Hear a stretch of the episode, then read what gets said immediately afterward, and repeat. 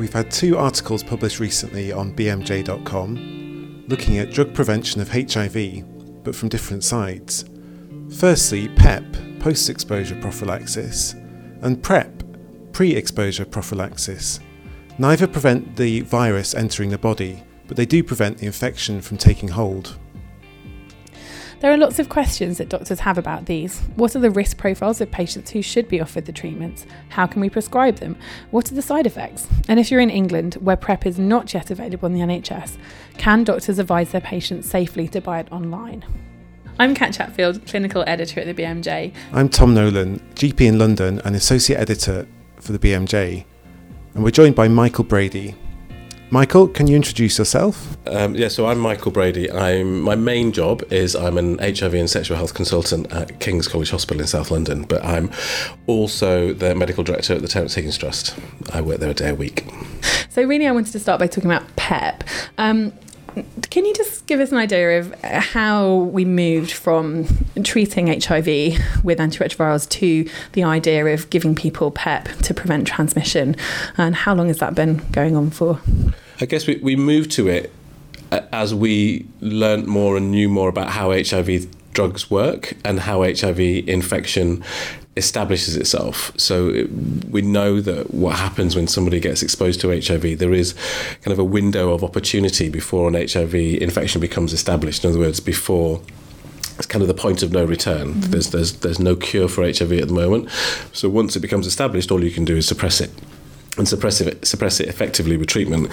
So what happens when somebody gets exposed to HIV? There's about maybe around 48 hours as the virus moves into the body. So what it tends to do is moves through the mucosal lining of wherever the exposure happens, so whether that's the rectum or the vagina, and then gets picked up by the immune system and taken to local lymph nodes and then in the local lymph nodes it starts to replicate massively and then spreads around the body it's that it's that sort of 24 to 48 hours before it gets to the lymph nodes where actually there's very little virus around relatively and it hasn't spread systemically that if you get treatment in you can prevent the infection from becoming established okay. so that's essentially how pep Mm-hmm. It's actually also how PrEP works, but it's essentially how post exposure prophylaxis works, getting the treatment in early enough to stop an established infection. And so you say that we've got this window of opportunity, but most of the guidance for PEP um, says use up to 72 hours. Is it likely to be less effective uh, the later on in that window that it started?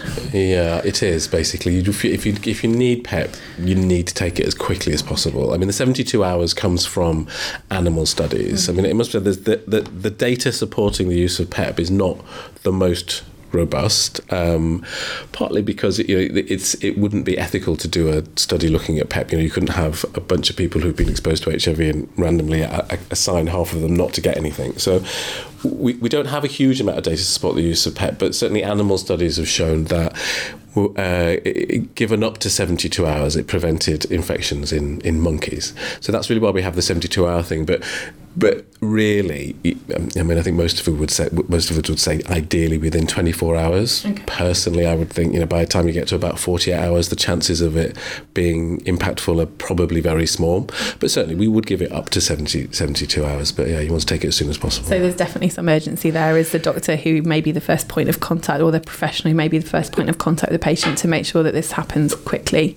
Absolutely, and we would really encourage sort of an assessment as quickly as possible. Mm so if you assess that somebody is eligible for PrEP, for PEP, uh, that the, the, the exposure has been risky enough, it's it's best to, to, to, to, do all of that assessment and maybe just give them their first dose as quickly as possible. Mm-hmm. I mean, if you then if then or the patient subsequently decides that they don't want it or don't need it, you're not going to have done any harm. But it's it's, it's just worth getting it in as quickly as possible. And that's certainly my experience of using it is sort of saying, well, you know, if we think there's risk, let's start and then let's review and uh, sort of in a few days um, and see see where we are, and at least then you haven't missed your window of opportunity. Yeah, absolutely, and that's generally what happens. You know, because a lot of, if not most people get get their PEP started in in A and E um, because the sexual exposures happen usually outside of times that, that sort of sexual health clinics uh, are open. So we'll then get them referred to us, and quite often then we we and the patient will make a, a, a judgment or a, a, sort of re risk assess, and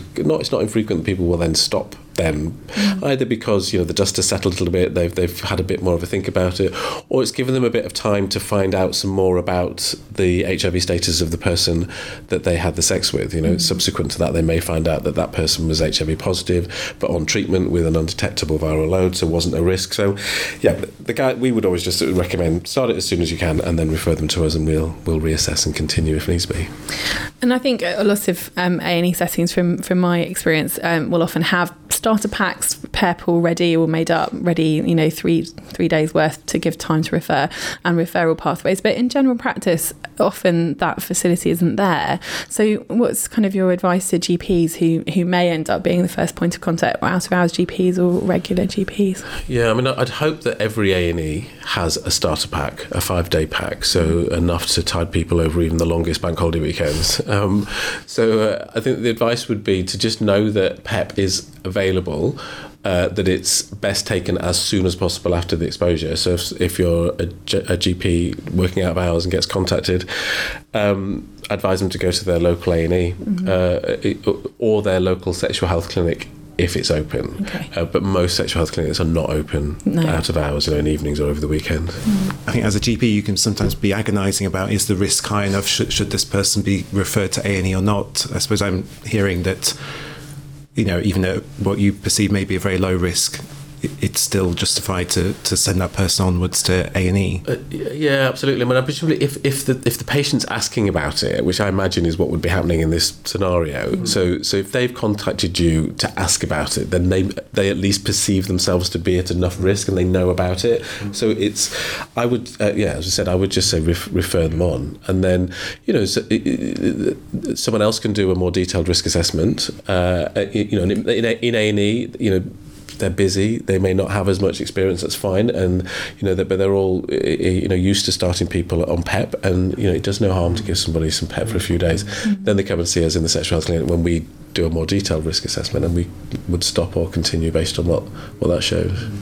One of the issues we had with the PEP article was that we, we included a table with sort of guidance on what kind of exposures might be low risk or moderate risk mm. or high risk. So you mentioned the mucosal sort of surfaces mm. earlier and sort of which, which what type of sexual exposure might be more risky. Um, but we found it really hard to, to quantify. Yeah. Um, can you talk any more about, for example, where something genuinely is low risk? Risk and where it might be okay to offer reassurance uh, to, to someone who is, as you said, their perception is that they're at risk and they're often scared and anxious about it. You know, is, is there a situation where it's appropriate to reassure them and say, look, this is really not a risky situation? Yeah, I mean, I think I, those tables are of varying use, and I, and I think, I mean, they're, they're use. I think they're useful for. Well, I like to think they're useful for clinicians, and I was really pleased that you, you, you add those because at least it, it, gives you some degree of context. If if only it gives you the context of the fact that even the riskiest sexual activity is still relatively low risk for HIV. I mean, HIV is, is not the most efficient viruses at transmitting, and everybody, well, I say everybody, but a lot of people will have that sense that if I've had sex with somebody who's got HIV, then I'm just going to get it. In other words, the transmission rate is 100%. But you know, if you look at um, the, the bits of data that we have, even the the highest risk sex, so the, the, the, the riskiest sex, which is sort of receptive or passive condomless anal intercourse with somebody who's HIV positive, you know, you're not definitely going to catch it even then. It's probably maybe one in 50 to one in 100 your chance of, of catching HIV. So those tables with risk can be useful to, context, uh, to put things into context. And I think they can also be useful for the other end of the spectrum, the lower risk sexual activity. So sex with somebody from a country where HIV is still relatively uncommon. So, so you know, certainly that would be the case for UK-born white heterosexuals. Um, it's not the case for sub-Saharan born uh, black Africans. But you know, so so knowing that that um, the risk can be very low based on, on where somebody comes from or what their sexuality is. So the, the table's obviously split up between men who have sex with men and, and uh, heterosexuals, and also the the type of the type of sex. So, so, so showing that, for example, oral sex is extremely low low risk. So I think they they're useful to put a context in. Sometimes I use them to to reassure patients, but you have to be a little bit careful sometimes about using the numbers though, because you you can get a little bit tied up in knots if you started talking about you know one in a hundred, one in a thousand, because you know um, it, it, it, obviously because of the whole concept of risk, even if it's one in a billion, somebody has to be that that one. Yeah. So the actual numbers are not that useful, but the the, the, the, the context and the relative risk, mm. I think, is very helpful, and it can it can it can. I think give you the confidence to say you don't need PEP, and that's often the hardest thing. It's easier to say take it than it is to say don't take it because you you know the patient is really anxious. Mm. You're kind of thinking, well, what if this is the one that gets it and I'm the one that didn't give him the PEP? uh, you know, so you have to be confident about about the the risk, but so a good example now is is you know because those tables have been updated to to to add what we know about uh, various viral loads, or if somebody's HIV positive and on treatment with an undetectable viral load, they can't pass the virus on. So you know that's a, that's a good scenario where if somebody comes in asking for PEP and they say, well, my, my the guy I had sex with told me he's, he's HIV positive but he's undetectable, mm. you can be absolutely confident that you do not need to give that mm. person. I think PEP. that kind of undetectable, untransmissible. I think yeah. that certainly has changed in our understanding from when I was was working in sexual health, and so I think it's really important that that we are able to let people know that you know we can be really reassuring in that situation. No, that's true, and I think it was it, it has massively changed just just in the last couple of years. You know, with um, recent studies like the partner study, we, we know we've moved from a kind of very low risk, probably unlikely, you know, I doubt it's going to happen to a definitive absolute. If you're on HIV treatment, with an undetectable and sustained ongoing undetectable viral load, there is a zero risk of transmission. So the definitiveness and the absoluteness of how we, of the language we use has really changed mm. for sure. Yeah, it's really helpful. And, and for those people, um, because we're in, in, general practice, we're we're often you know the whole family. Um, and we may know that one person has HIV with an undetectable viral load. Um, is that person? Do they need to, to tell their their loved ones, uh, somebody that their partner that they they have HIV in that case. Yeah, so I mean, it's it, it has the, this the, the, knowledge about the undetectable equals untransmittable has shifted our approach to disclosure and advice around disclosure. I think there are different reasons and different settings why people may or may not need to disclose their HIV status. So in, in that scenario, you know, uh, somebody in a in a family, a member of a family who's HIV positive and undetectable, I mean, there may be a reason to disclose if we want to or need to test their sexual partner. So a key part of when somebody's diagnosed with HIV, obviously, is doing partner notification and trying to uh, dis- disclose that to certain certainly recent sexual partners, so that we can identify any undiagnosed infection in those. So in that scenario, then that may be maybe a requirement. You know, if they have a a, a partner who's untested. Um, but other than that, that there's in, in the sort of family setting, there's not a, a reason hmm. to disclose. I mean, we we always encourage and support people living with HIV to disclose their status, to, you know, to significant others, to partners, to, to family members. It, recognizing that that's not always an easy thing to do. You know, HIV still remains you know, probably one of the most, if not the most, stigmatized mm. diseases. You know, so I think it is very difficult for a lot of people to to disclose their status, or they have a lot of anxiety about doing that, and still people get very bad. Uh, can experience very bad uh, reactions to, after they disclose, but just in the sense of it's such a massive thing, you know, it's you know it's, it's a it's a lifelong chronic disease, and it's something that is an important part of you as an individual. So it's it's helpful thing to disclose to others. So in that in that setting, other than if we were concerned that there was a, a, perhaps a risk of somebody like their partner being positive, there's time for them, and that's the other advantage of this undetectable equals untransmittable. It gives people time mm. because you can be confident that you you don't have a transmission risk. So that's that's not your pressure of time and you can we can you know, take a bit of time to support people to get to the point of disclosure.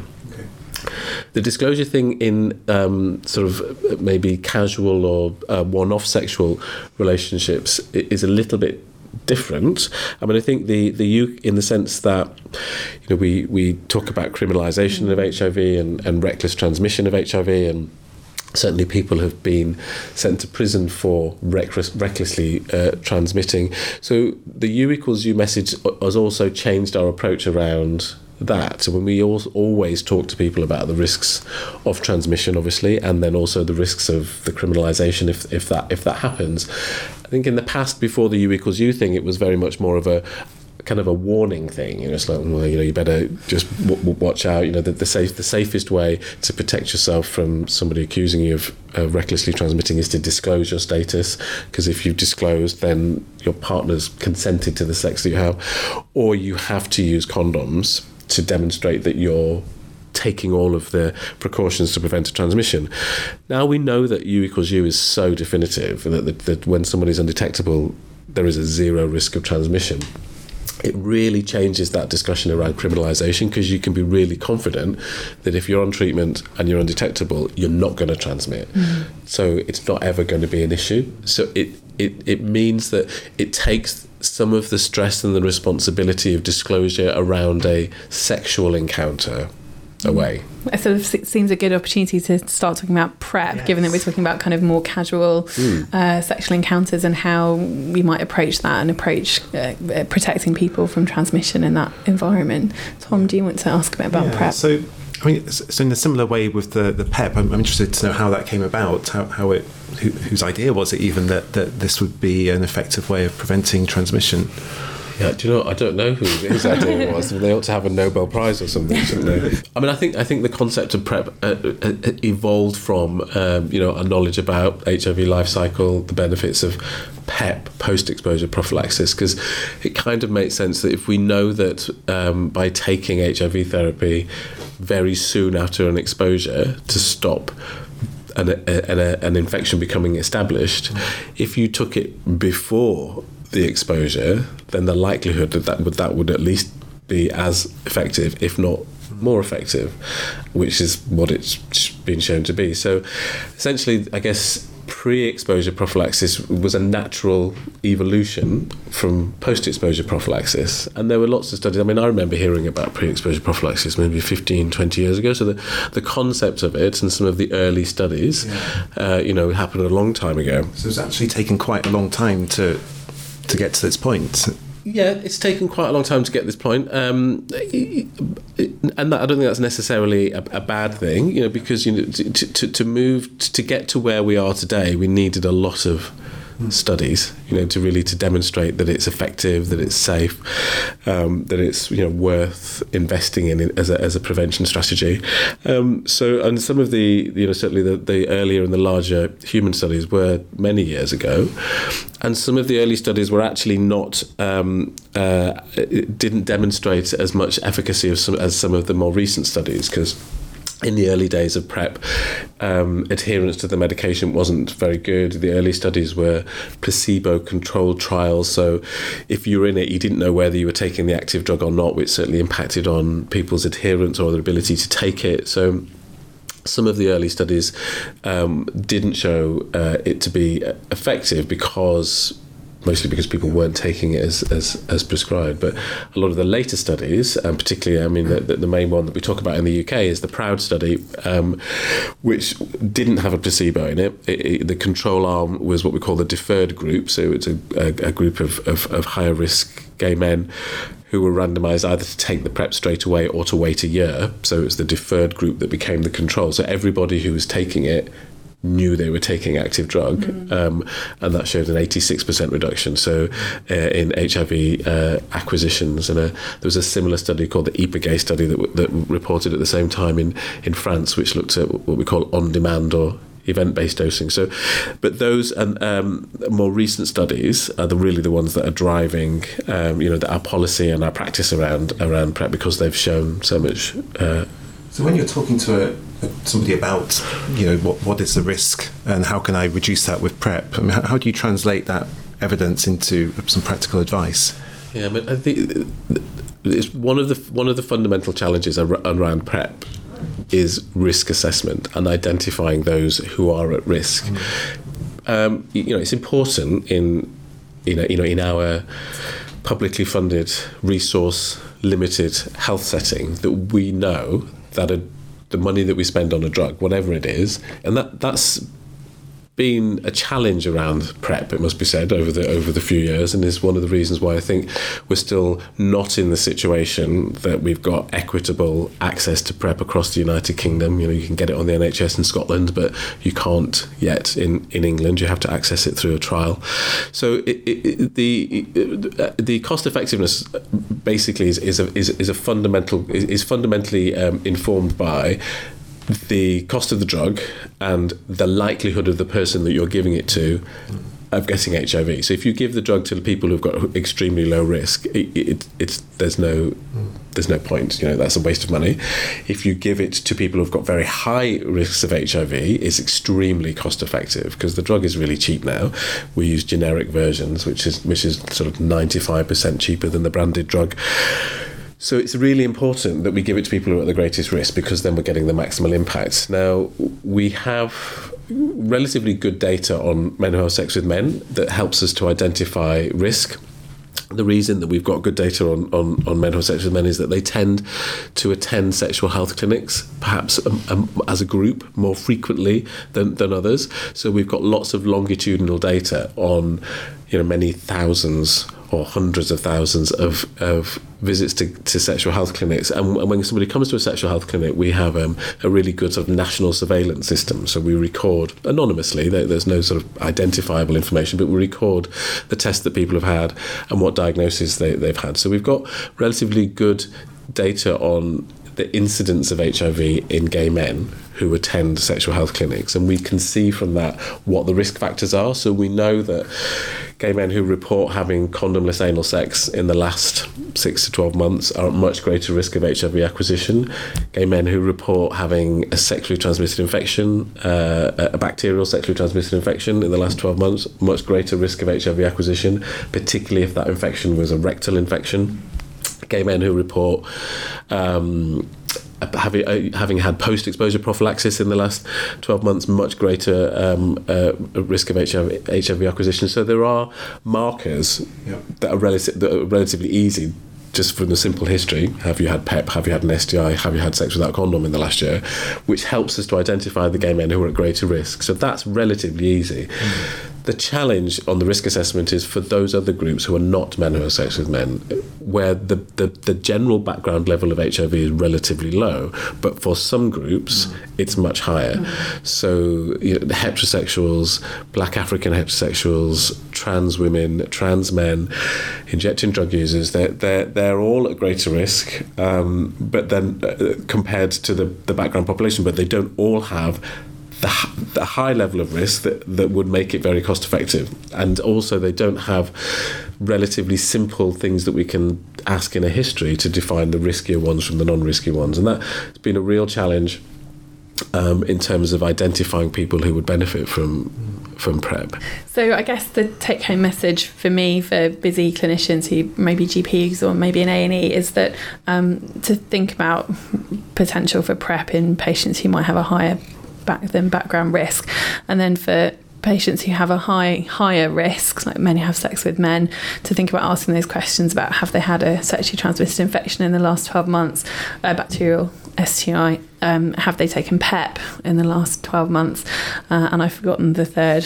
Uh, the third one is, and actually me. probably the most condomless yes. anal intercourse so or have condomless. You had sex without condom yeah. in the last six months. Yeah. And and the, the other thing would be, and do you think you're likely to do it again? To continue. Because you know sometimes you know people are 100% perfect using condoms, and the condom breaks, or it's just a bit of a slip up, but they know that person's you know not a risk for HIV. So so if you're only going to do one question, it would be have you had condomless anal sex in the last six months, and do you think that's likely to happen again? The other things are kind of just extra evidence, you know. So so just because we know that that starts to bump up your your, your incidence risk, like the you know a recent STI, a, bac, uh, a bacterial uh, and particularly rectal or, or PEP use. So if you're only going to do one question for gay men, is have you had condomless sex in the last six months, and do you think you're likely to do it again? Пока. And then perhaps start a discussion about have you thought about prep? Yeah, exactly. Because it, it, again, it's just a way into that broader sexual health thing. Because mm-hmm. the answer to that might be yes, but that person's solution for that may not be prep. Mm-hmm. You know, that, that that may have been a one-off, or it may be that they they feel you know, and I'm, I'm really back on it, and I'm using condoms perfectly, or actually my I'm and I'm in a monogamous relationship. My partner's positive, but he's got an undetectable viral load. Mm-hmm. So it just gets you into the discussion. Doesn't necessarily mean that all of those who answer yes mm-hmm. to that need prep. Mm-hmm. It, I mean, so so you so, the, so it goes back to I think we. yeah, the, the, just the concept that that risk assessment is much easier in men who have sex with men because mm. you can essentially get into it with just one question. Mm. It's much harder for, for the other group. So if you're a heterosexual Zambian woman or trans woman or trans man, you know, the answer the answer to have you had condomless sex in the last six months, if the answer to that is yes, it doesn't put, automatically put you into such a high risk, which is why it's in the guidelines, the, the BHIVA BASHH guidelines, we've tried to pull this table together, which gives us some other indicators. So the assessment needs to be a little bit broader, you know. So then it's about, you know, is that with multiple partners? Mm-hmm. Then it's more useful to ask about recent um, sexually transmitted infections. Um, then it's more useful to ask about where the partner's from. You know, is it somebody? Do they have a partner that's you know from know Botswana that's going back there on business a lot? Mm-hmm. Um, then it's perhaps more like to think about broader social determinants like mental health problems, drug and alcohol problems, recent migration. Um, uh, sort of sexual health autonomy things, mm. which starts to get a little bit more complex and time consuming. Mm. But I think if, if, if you're starting to get, as a GP, if you're starting to get a bit of a, a flag or a sense, you know, and you don't have time, or, you know, or, or maybe there's an opportunity to bring them back another time, well, certainly there's an opportunity to, to refer them to a sexual health clinic. I mean, I guess the challenge then is is that it, that, that may not always be acceptable to the to the patient. You know, so it may be something that you need to keep in general practice for a little while as you're building up that relationship because it, it, it's not easy to get from the point of I'm a, an individual who doesn't perceive myself to be at risk to I'm going to the clinic and going to get some prep and that may take quite a bit of time. But I think the thing is, you know, if if if people don't want to come up to the sexuality clinic, we're, we're very happy to, you know, the GP should just give us a call, um, say, look, I've got this woman who I think is a bit at risk. What what would you advise? You know, we can we can give some some tips about how to approach it you know, I'm not necessarily necessarily promising this for all of my colleagues, but you know, I would pop down and you know, I'll come down and see them. You know, I just think that we we need to get more creative at this bridge mm. between general practice and sexual health services. We need to be a little bit more creative about how we support uh, better testing, a risk assessment, discussions around and referral for things like like PrEP. Can you tell us about how um, to start taking PrEP? When does it become effective? Yeah, so it, the advice is slightly different depending on who you are, um, because PrEP works differently in different compartments of the body. Um, so its protective effect is, is different if you're taking it uh, to to prevent transmission through anal sex, for example, compared to vaginal sex.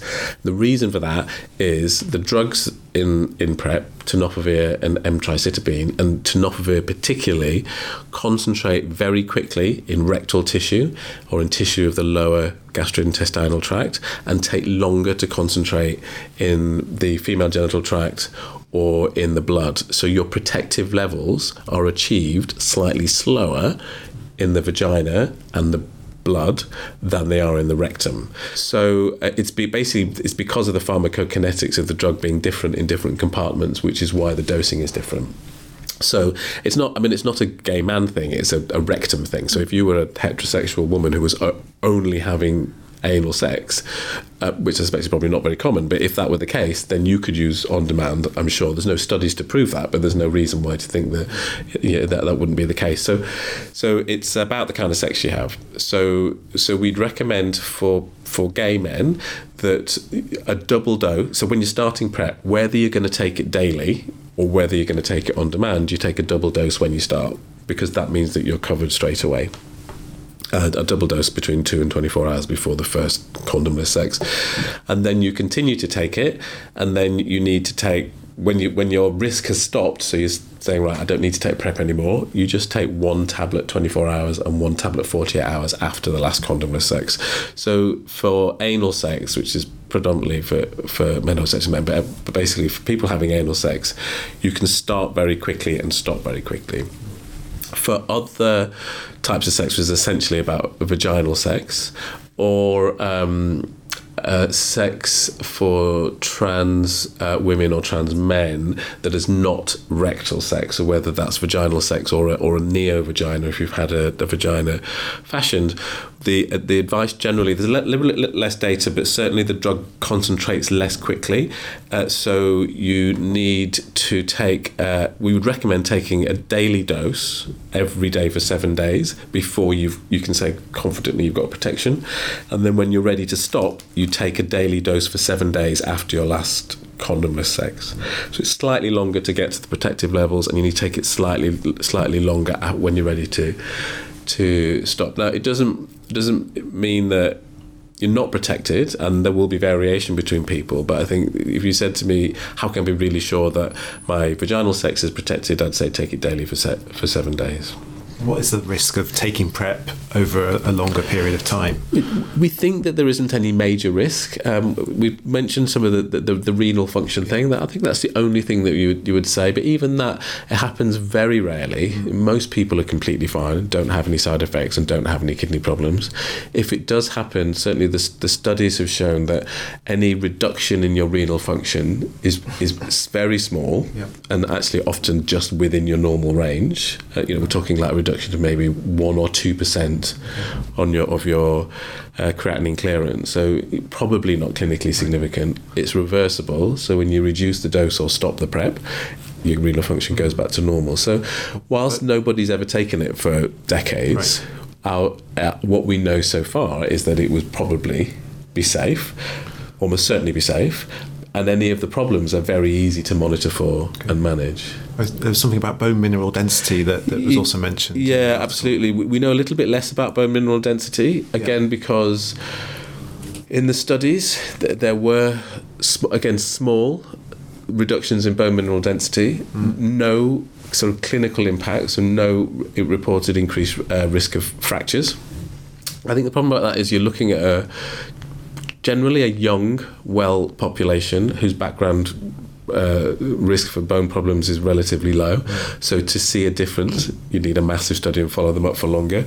And also, the studies probably didn't follow people up for long enough. So what we can say at the moment is that from the studies, there's not uh, uh, in in people who are otherwise healthy and don't have any sort of bone mineral risks. We're not really we're not concerned about it, and there's no indication for monitoring of, of, of, bone problems, like you know doing DEXA scans or anything. I think if you saw somebody that that had background risk, you know, maybe somebody that was on long term steroids or a postmenopausal woman or somebody whose whose bone mineral density osteoporosis risk was higher, yeah. we would do some monitoring. But the, the, the, recommendation at the moment is that, that you don't need to do that for everybody else.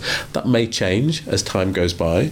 I mean, I think uh, in terms of sort of lifelong use of PrEP, we're just in the early days. I mean, I think our expectation is that you know people won't take it mm. for a lifetime. You know, your risk will come and go. Um, and therefore, uh, you know that will also prevent sort of long-term harms. Uh, so, so how often should that risk be reassessed? Um, it, probably every three months, I'd say. I mean, generally, we recommend having a, a, a review visit every three months. Um, if we're prescribing PrEP, that's as long as we can give a prescription for. That's when we'd rec- recommend is the sort of the minimal frequency for doing STI testing. Um, so we would reassess every every every three months, and clearly somebody's risk will change. It depends a little bit on what their initial initial uh, risk was. I mean, obviously, it, it, well, certainly when we're using it, we're using it around a, a sexual risk. So it just depends on what's happening with somebody's sort of sex life. So, you know, when someone enters a period of no sex or 100% condom use or monogamy with a partner whose HIV status they know, then that's a period of time when they don't need PrEP. And uh, as we're starting to move through getting more experience with the impact trial, we're starting to see that happen. So certainly, um, we're already seeing people who have stopped taking their prep for a while because maybe they've got a boyfriend and they've both had an HIV test and they know what their status is, and the boyfriend might be negative as well, or the boyfriend might be positive and, and on treatment with an undetectable viral load. So they enter a period of time when they don't need prep. Now that might change. Um, so you know if that relationship finishes and the risk goes back up again. So we re-risk assess every every three months. Do you ever get situations where your perception of the risk may be very different from from that of the the person taking the prep? Yes. Um, so um, yeah, definitely. I mean, I've had a couple of people who've come in and wanted prep, um, but really didn't have any risk at all. Mm. And uh, both were heterosexuals and both were using condoms all the time. So, for two reasons, therefore, that for me, their background risk was mm. was was uh, you know not enough to make it worth worthwhile taking prep. In both those situations, I mean, it's it's not uncommon actually in the in the sexual health clinic to see people who have a you know uh, overestimate their their mm-hmm. their risk. Certainly around HIV, you know, there's a lot of anxiety, particularly of us that are old enough to remember the tombstones and the icebergs and the mm-hmm. "Don't Die of Ignorance" uh, campaigns. And there's a lot of uh, of anxiety, so it's not it's not uncommon for people to come in really freaked out about HIV. But then, you know, and you actually say, well, actually, you know, have you thought about pregnancy or chlamydia or one of the things that are much, yeah, much more likely to happen? So, so yeah, I mean, it, so in those in those two yeah. situations, I mean, it wasn't it wasn't a particularly difficult. Well, I didn't find it a difficult yeah. consultation. I mean, I think, you know, I said to them, look, you know, if you want to go and buy your own prep, that's fine, but you know, I'm not going to, or I can't prescribe it for you. Uh, another area that um, would be interesting to, to talk about is um, does is there any evidence looking at the other effects of taking PrEP, for instance, on instance of uh, other STIs? Yeah. So the other STIs thing is also a challenge around PrEP. Yeah. I mean, I think it's interesting actually because I've been working in thinking about talking about PrEP for many years, and you know. The challenges one gets around PrEP have changed over time. Um, you know, it, it, it's, it's quite interesting looking at even just a few years ago. You know, there was quite a strong anti-PrEP brigade, which um, you know, which was supported by the media. You know, um, and it's, you know, it's really interesting, and I, it, I think there's real echoes of, of other aspects of HIV. You know, that that it, you know, it's a, there's has a strong social mm. and again inverted commas moral aspect to it. It shouldn't have because it's just a, an infection and disease. But you know, the how society sees it and treats it is very different. Mm. You know, so the concept of giving a tablet or the NHS paying for a tablet to give to somebody who was recklessly having condomless sex, you know, was really challenging for people who read certain Daily Mail type newspapers. yeah. Well, no, it's the same kind of arguments, isn't it? I know, and, and unfortunately, uh, well, well, fortunately, we didn't get to the point that we did in the '60s, where women had to come in and show their wedding rings before they were allowed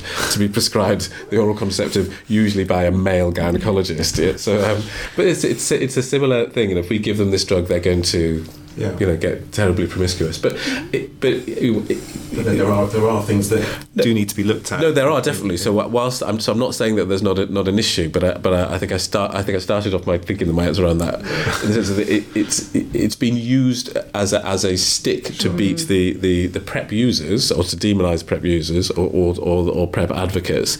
This um, sense that oh well it's just an irresponsibility. You know why can't they just use condoms? You know it's just to, it just encourages gay men to have reckless lives. Um, but having said that, the issue of sexually transmitted infections is a real one. Um, and one that we do need to kind of be mindful of and and be and, and keep an eye on. I guess the, the, the main thing around that sort of moralising around PrEP is first first of all, whilst um, you know a lot of the studies about its effectiveness and most people who are taking it in the Western world are men who have sex with men. You know, it's not a drug for men who have sex with men. It's mm-hmm. an it's an HIV prevention tool that works brilliantly for everybody. In fact, globally, like the HIV epidemic globally, most people who are taking PrEP or taking HIV therapy are heterosexuals, not not gay men. So it's not a gay drug, not a drug for gay men. It's a really effective uh, HIV prevention tool.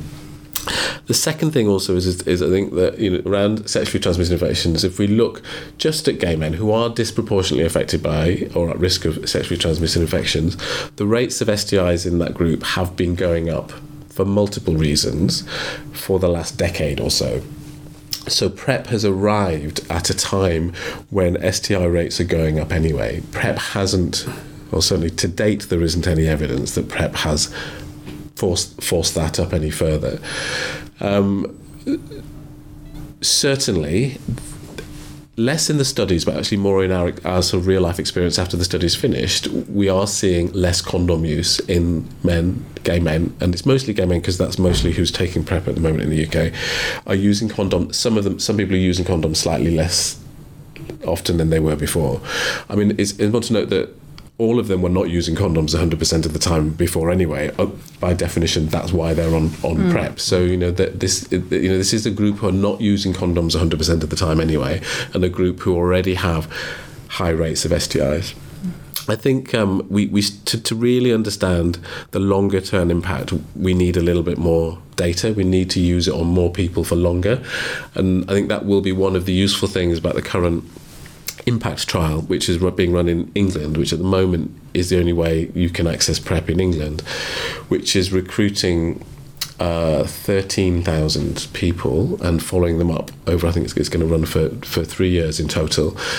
And we'll be able to look at some of, some of the behavioural changes on PrEP. We'll be able to look at uh, the impact on, obviously, on HIV incidence, but also on the incidence of sexually transmitted infections. So I think that will be a really useful outcome from the impact trial for us to be able to really look at what does happen with sexually transmitted infections. Now, you know, it, I believe that actually what we'll see over time is a reduction in sexually transmitted mm. infections because I think the way to think of PrEP is you know PrEP is not seeing PrEP in isolation. Mm. PrEP is is and this is kind of how we deliver PrEP services is part of a wider, more holistic approach to sexual and reproductive good health, by which I mean that people, whether they're gay men or heterosexual uh, women who are at risk, a greater risk of, H- of HIV, are at greater risk of other things as well. So their rates of mental health problems, drug and alcohol problems, unplanned pregnancies, sexually transmitted infections are much higher. So we see PrEP provision as being part of a wider sort of prevention strategy. So when you come into the PrEP clinic, you don't just we don't just go and there you go, there's your there's your PrEP, off you go. Yeah. You know we and and uh, this is certainly the case in my clinic and I know it's the same in lots of other services around the country. So we run our PrEP clinic on the same day that we run our chemsex clinic. Um, uh, so because a lot of uh, gay men particularly may well have chemsex or drug and alcohol problems, so we can integrate it with that. We have um, a, you know easy access to a full range of contraception. So for women who are on PrEP that have got an ongoing pregnancy risk that maybe aren't accessing contraception can can get that get that. We've got really good links with our local sort of mental health services, so we can integrate people with that. So it's part of a package of risk reduction. And I think also there will be benefits of increasing the frequency of, of STI testing. Mm-hmm. So to get your PrEP, you've got to come into the clinic every three months, and every three months we'll do you a full STI screen. Um, now, that's sort of four, at least four STI screens a year in a group who are have a high background risk of STIs and probably were not all having four STI screens a year before. So there's a real opportunity for us to do some prevention interventions, diagnose infections earlier, treat them earlier, and sort of break that cycle of transmission. You can get PrEP online, and, and yep. can you offer the same level of um, of interventions that you just mentioned when, when you go to one of the, the websites to, to order it online? You well, you can get PrEP online, and, it's, and it's, an important thing to know because certainly across the UK, not everybody who needs PrEP can get PrEP on the NHS. You can if you're in Scotland. So if you need PrEP, you can just go to your local sexual health service in Scotland. Similar situation in, in, in Wales, and there's a there's also a PrEP service in Northern Ireland that started up about six months ago. In England, as, as I mentioned before, we have the Impact trial, which is which is restricted. So there are currently uh, thirteen thousand places, um, and about ninety percent of those are for men who have sex with men, and 10% of those places for, are for other groups. I was going to say most services. I think probably fair to say most large clinics, particularly those in London and the other cities, are now full mm. for men who have sex with men. So certainly at King's, we've filled all of our men who have, our places for MSM, men who have sex with men. So if you're a high risk gay man that comes into my clinic, and it's probably the same at the other large clinics around London, who needs PrEP, I can't give it to you mm. because I don't have any more places on the on the trial, which is Tr- uh, troubling, I would yeah. say. You know, and you know, anecdotally, you know, we're hearing about people who are acquiring HIV for the want of PrEP because there weren't any places on the trial. Mm. So, what we strongly recommend is that people buy it themselves, and you can go online and order uh, your own. Uh, short supply of PrEP, um, and this is completely legal and has been legal for, for a long time. It, there are a few uh, sort of rules about that. And it's not just PrEP. You can do this for any other medication. So, um, and we've, uh, well, many of us colleagues um, uh, have checked with the MH, MHRA about this. That essentially, if you go online, and I think the rule is that it has to, has you have to order it from a I think it has to be supplied from outside of the EU. It has to be for personal use only, which means that you can only get three months at a time. You don't necessarily need to have a prescription. Some online pharmacies uh, will ask you to provide a prescription, but some of them don't. So there are many uh, online pharmacies where you can go and buy your own prep. They'll only you can only have a three month supply um, because that's what makes it for a professional for personal use only. Um, and if people want to find out more about that, the best place to go is uh, there's lots of websites, but I'd recommend iwantprepnow.co.uk, which uh, is uh, has been set up by um, a guy called Greg Owen many years ago, and is now part of the Terrence Higgins Trust, uh, which has got loads of really great information about PrEP uh, uh, for clinicians and for for, for, for, you know for the general public. Links to other relevant uh, websites, and then if you want to or need to go on and buy your own prep, there are links to a number of online pharmacies through that that website. So you can buy your own prep, but obviously you know the, you don't get any testing or monitoring with that, and I think that's that's really important. So what we'd advise people to do is there's a number of key things. One is if you're buying your own prep, you need to be sure that you're HIV negative when you start the, the prep. The reason for that is that the drugs we use in prep are it's two drugs called tenofovir and emtricitabine. They're both drugs that we've been using for many years to treat HIV. They're both very safe, but it's just two drugs. Mm. Uh, and if we were treating HIV, we'd usually use at least three drugs. So if you're HIV positive and don't know it and start taking PrEP, there is a risk that you might develop resistance, because in other words, you'd be kind of be partially treating the infection. So the, the key thing, if you're doing it yourself, is first of all, make sure that you know that you're HIV negative. Um, now, you, and this kind of like gets into things about window periods with, with tests. The, be, the best test to, to do that quickly is a blood test which you can get at your GP or at a sexual health clinic, because which gets sent to the lab because that's what's that's got a window period of what we uh, of, of about four weeks, which means when you get a negative result, you were you were HIV negative four weeks ago. Um, so it, it, you need to have one of those tests before you start before you start prep. you don't have to you don't have to um, wait to start your prep to get the results back, but you just need to be sure you've confirmed that you're negative, you know, in those first few weeks of taking the prep. That's really important. Then the other bit that we'd recommend is um, regular STI checks, so that you know the, there are clearly, if you're if you're using condoms less often, the PrEP is going to stop you from getting HIV, but it's not going to stop you from getting pregnant or getting gonorrhea or chlamydia. So you need to, if you're a, a woman and don't want to be pregnant, make sure you've got um, reliable contraception. Uh, and if you're anyone, have we'd recommend tests for sexually transmitted infections every three months. So all of that stuff you can get done in the clinic. So even if you're buying your own prep and you're not getting it through the impact trial, you could you should certainly go to a sexual health clinic because we would certainly see you and do all the monitoring tests. Even you if say to, to, GPs who may have patients coming to see them, you know, maybe asking the GP if they could do the monitoring and and, and so on. I mean, I would I would encourage GPs to do that, um, or um, or and or refer to their local sexual health service where they can do that.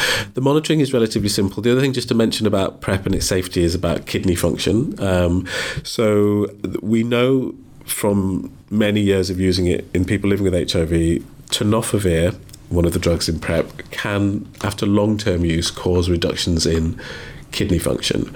Um, now, in the studies uh, looking at PrEP, they didn't really see much of a problem, um, uh, and clearly, so giving PrEP to people who are HIV negative is different from giving the same drugs to people who are HIV positive. In the studies, they sh- they saw very small but reversible uh, reductions in renal function. Um, but those changes were more marked if you had a risk for renal disease. So if you are older, so over the age of 40, unfortunately, is now a definition of older, but over 40, you know, if you had diabetes or hypertension or you were on uh, nephrotoxic drugs, the risk was a little bit higher. So we recommend renal monitoring as well. And so if you're young, under 40, with no risks, we recommend it once a year. That's just U and Es. Um, uh, but if you have any of those other risks, more frequently, every three to six months.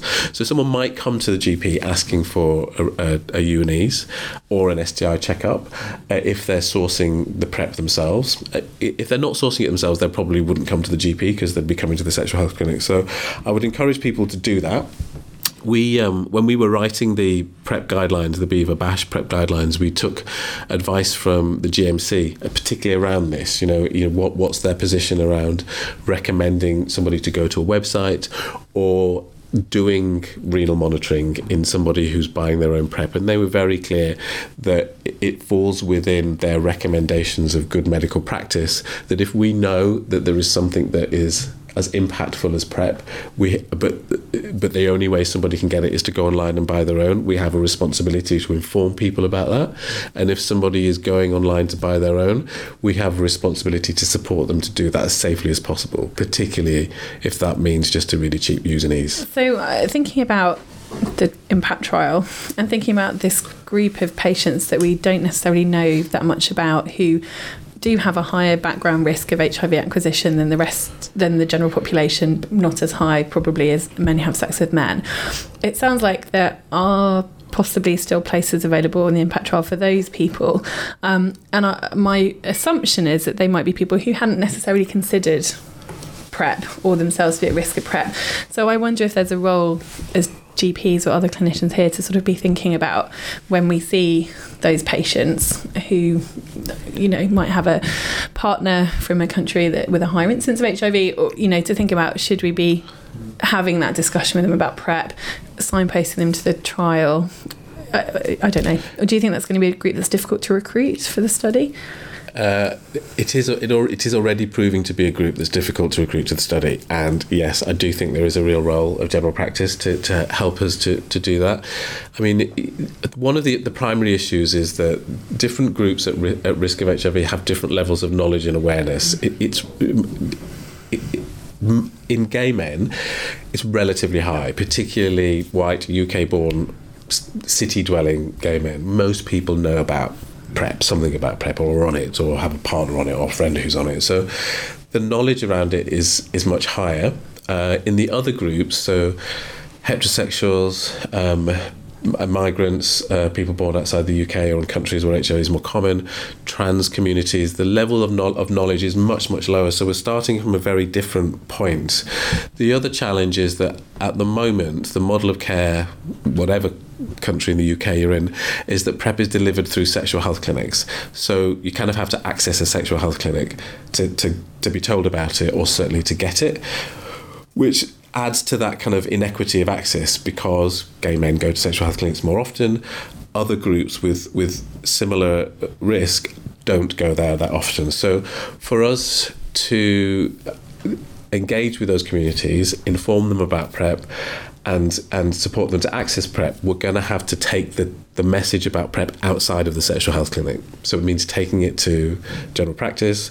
It means taking it to maybe community organisations or third sector organisations that work with those groups and perhaps don't have a sexual health focus. So maybe you're working I don't know, with, with recent migrants or with black African populations, you might not be doing sexual health as a primary thing, but you're working with communities who should know about PrEP and um, could benefit from from PrEP. So, so I think you're right, and I think there is a role for for primary care, even if it's just awareness raising and referring on. But I think we need to definitely change our model of provision.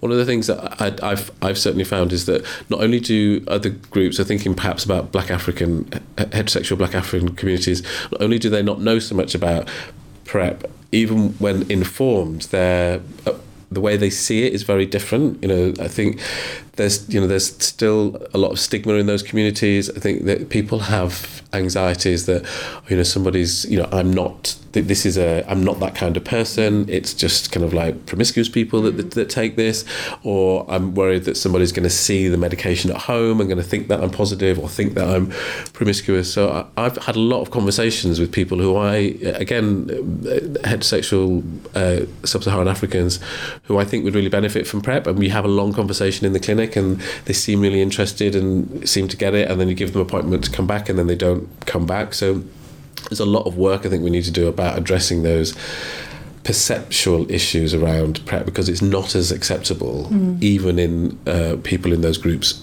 who would really benefit mm. from it. And they might be groups that GPs are having contact with, as you said, for other reasons completely unrelated to sexual health. Yeah. That we might be able to at least start broaching some of those conversations. Exactly, and I think it, and it doesn't necessarily require you know an in-depth sexual health risk assessment. I mean, I, you know, e- even just thinking about about it in sub-Saharan Africans or recent migrants, you know, so things that you would know about somebody without having to ask any extra questions.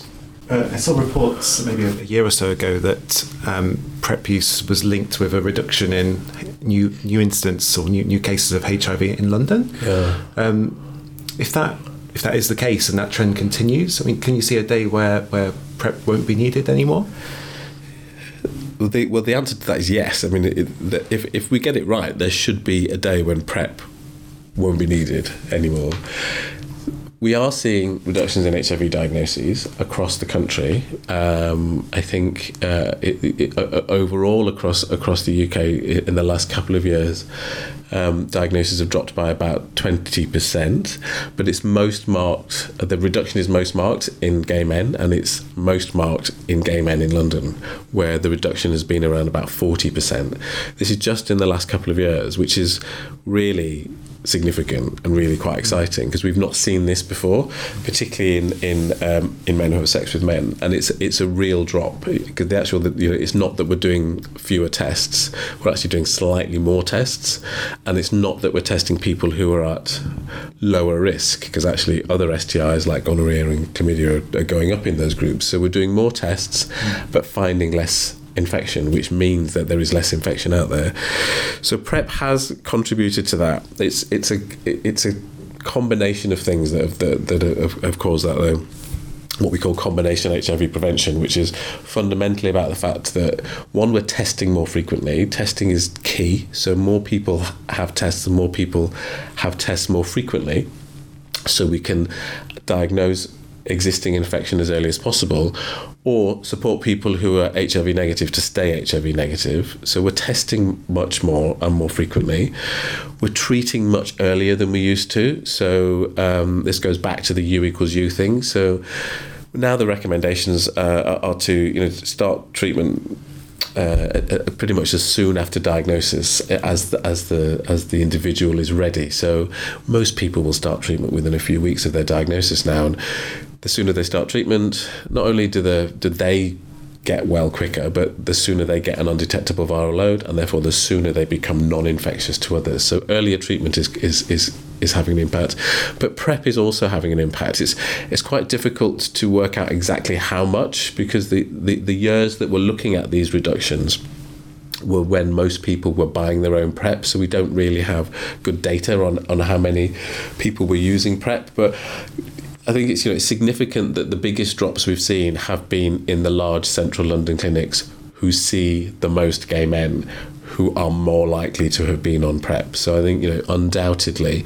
PrEP has also contributed to that significant drop. Now, uh, if we're able to maintain that approach or actually improve or increase it, so test more, treat earlier, give PrEP to everybody who needs it, then you're right, we will see, and we are beginning to see, HIV transmissions drop. uh, rates of undiagnosed HIV drop. We've we've seen that as well. Um, there was a, some big bit of good news around HIV a few months ago. There, there's a UNAIDS target of it's called 90 90 90 which means, and we're supposed to achieve it by 2020, I think, which, which is 90% of people with HIV are diagnosed, 90% of those are on treatment, and 90% of those have an undetectable viral load.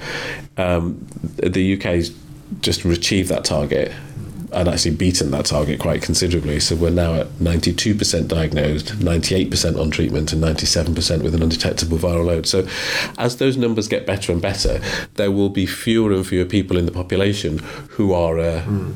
A risk of transmission. Essentially, you're a risk of transmission to somebody else. Obviously, if, if you have HIV and you don't know about it, or if you know about it, you're not on treatment and so now the total, the proportion of people who don't know about it is getting smaller. Across the UK, that's just uh, eight uh, percent of everybody living with HIV, and the proportion of people with an with a detectable viral load is getting smaller because we're once somebody knows they're positive, you know, treatment services in this country are really good. We're really good at getting people into care. Um, uh, keeping them in care, supporting them to, to take their treatment and get an undetectable viral load.